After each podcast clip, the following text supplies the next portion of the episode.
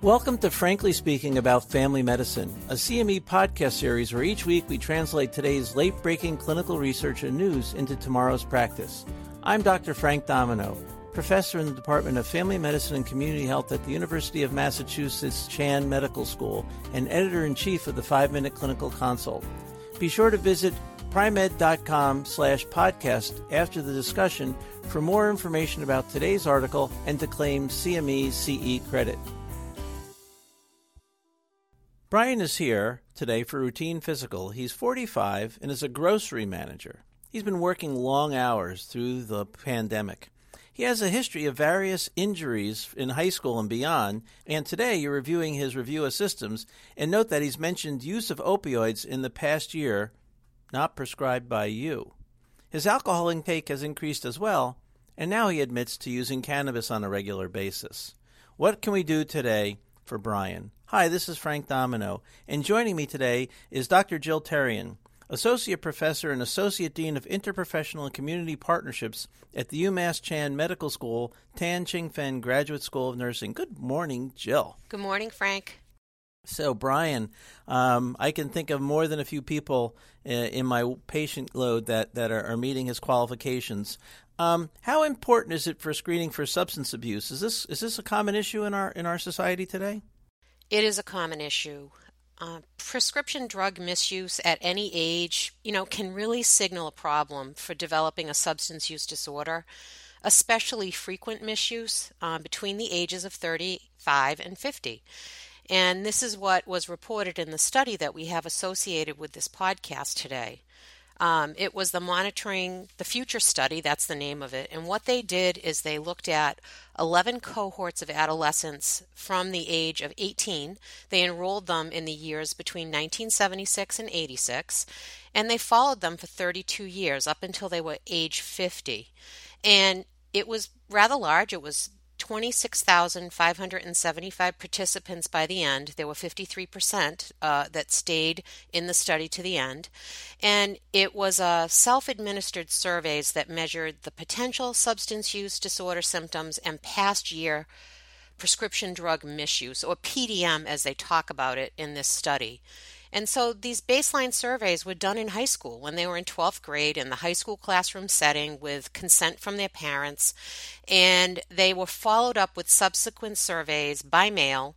And it was all self report, and there were a total of 10 follow up surveys. I thought people would want to know how many times did they ask these questions? And so, what they found um, is what they found is what predisposes somebody to future drug use. And so, with the baseline survey when they were 18, almost 40% reported that they smoked cigarettes. Uh, 43% reported mar- marijuana use within the prior 30 days, and almost 48% reported binge drinking within, within the past two weeks.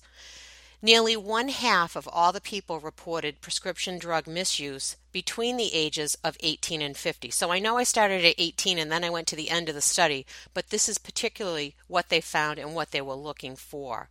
They asked, they did surveys that included the following. They wanted to know about prescription drug misuse over the prior 12 months, and this included prescription opioids, stimulants, sedatives, or tranquilizers. And then they asked about substance use disorder symptoms, and this was measured specifically at their ages of 35, 40, 45, and 50.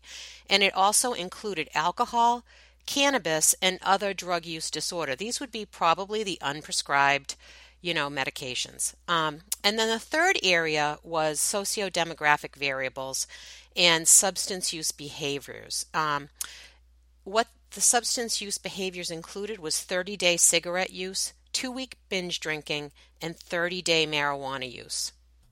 I'll tell you, this data is fascinating. Think about it 40% reported cigarette use, but more than that reported marijuana use, and almost half reported misusing prescription drugs. That's that's really uh, an astounding number. Something that I was totally unaware of until you you talked about this article.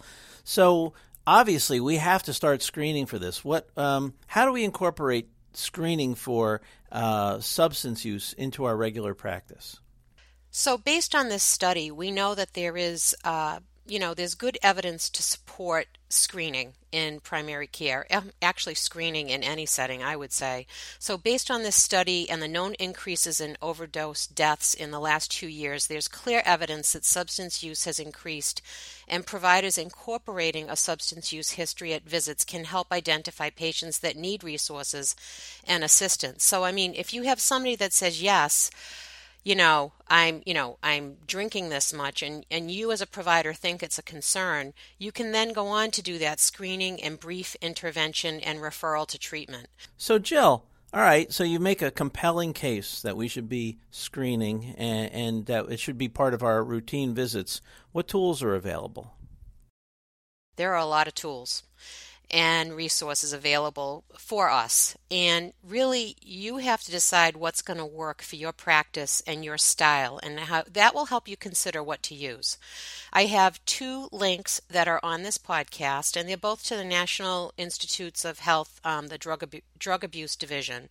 And there are um, single screening tool. So you can screen for substance use or substance misuse by just simply asking, Have you taken an unprescribed medication in the prior year? You know, if you haven't seen them in the prior year, that's that's an example. You could ask about alcoholic intake, right? Alcohol intake, not just do you drink, it's like do you drink alcohol and then it's how much, how often. And when you have somebody that is telling you that they're drinking let's just say four or five drinks a night, you know, you're getting on the edge of binge drinking, right? Five in males is in a sitting is is males, four for women. So it really has to be what works for you. In my practice, you know, I work in college health. These questions I've I do them with every visit, sick visit, regular visit, it doesn't matter. I want to know about alcohol, I want to know about vaping, I want to know about cannabis, tobacco, and so it's it's really part of my practice. The other thing in these resources, one of the links is to a, a pretty large inventory of tools that can be used with adults and then some that are specific to adolescents. And then you have to decide do you want to ask the questions like an interviewer or do you want to have them fill something out before they come in? Because there are those options too. Um, so, really, whatever fits your style, but please ask, it's really important.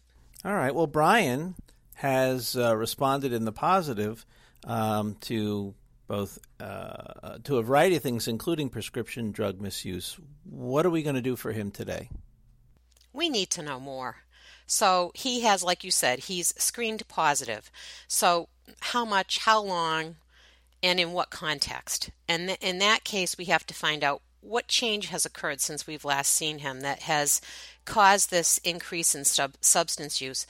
Does does Brian know the consequences? And, you know, how can we help support him?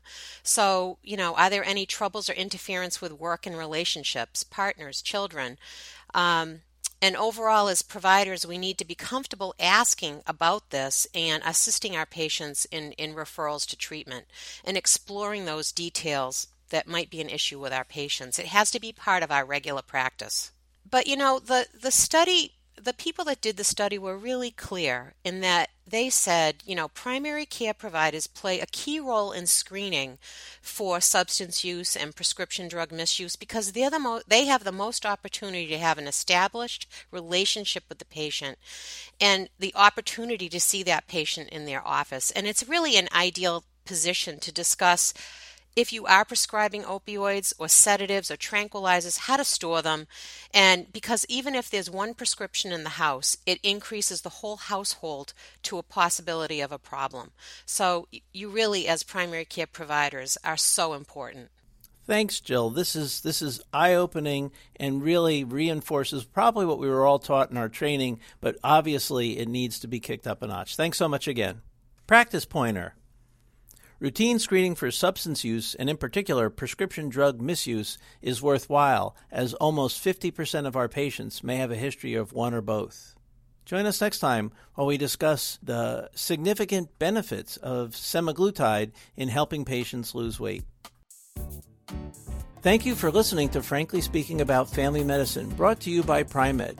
To claim credit and receive additional information about the article referenced in today's episode, visit pri-med.com slash podcasts. And see you next week.